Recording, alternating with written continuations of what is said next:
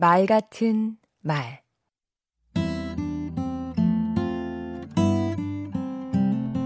안녕하세요. 강원국입니다. 하루에 문자나 이메일을 얼마나 사용하시는지요? 저도 참 많이 보내고 받는 것 같습니다. 전화 통화하는 것보다 더 편하게 느껴집니다.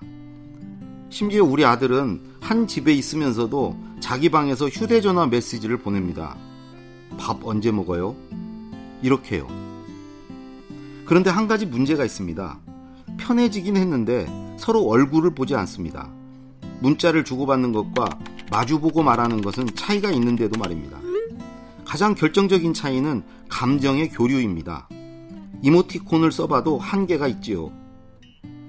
이성과 감정이 합해져야 생각과 마음을 온전히 전할 수 있습니다. 그런데 문자는 이성적입니다. 감정이 전달되지 않지요. 감정은 표정, 어투, 억양 같은 것을 통해 나타나니까요.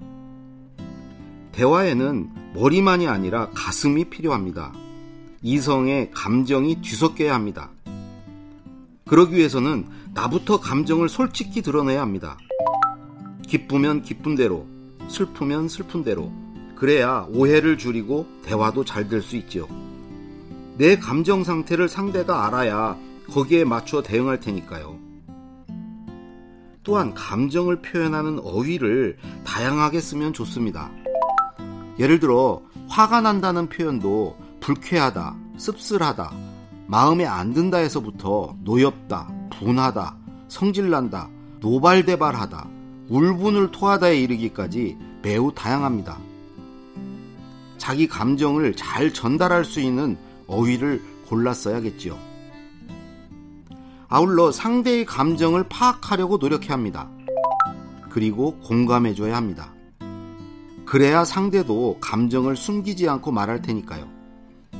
대화의 목적 중 하나는 감정을 드러내고 해소하는 것이기도 합니다.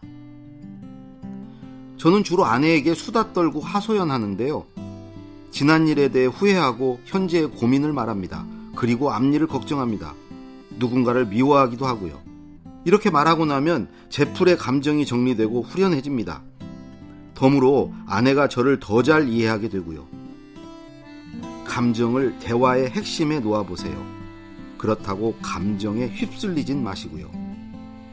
강원국의 말 같은 말이었습니다.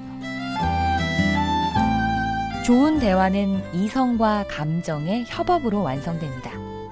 얼굴을 마주보고 가슴으로 말하세요.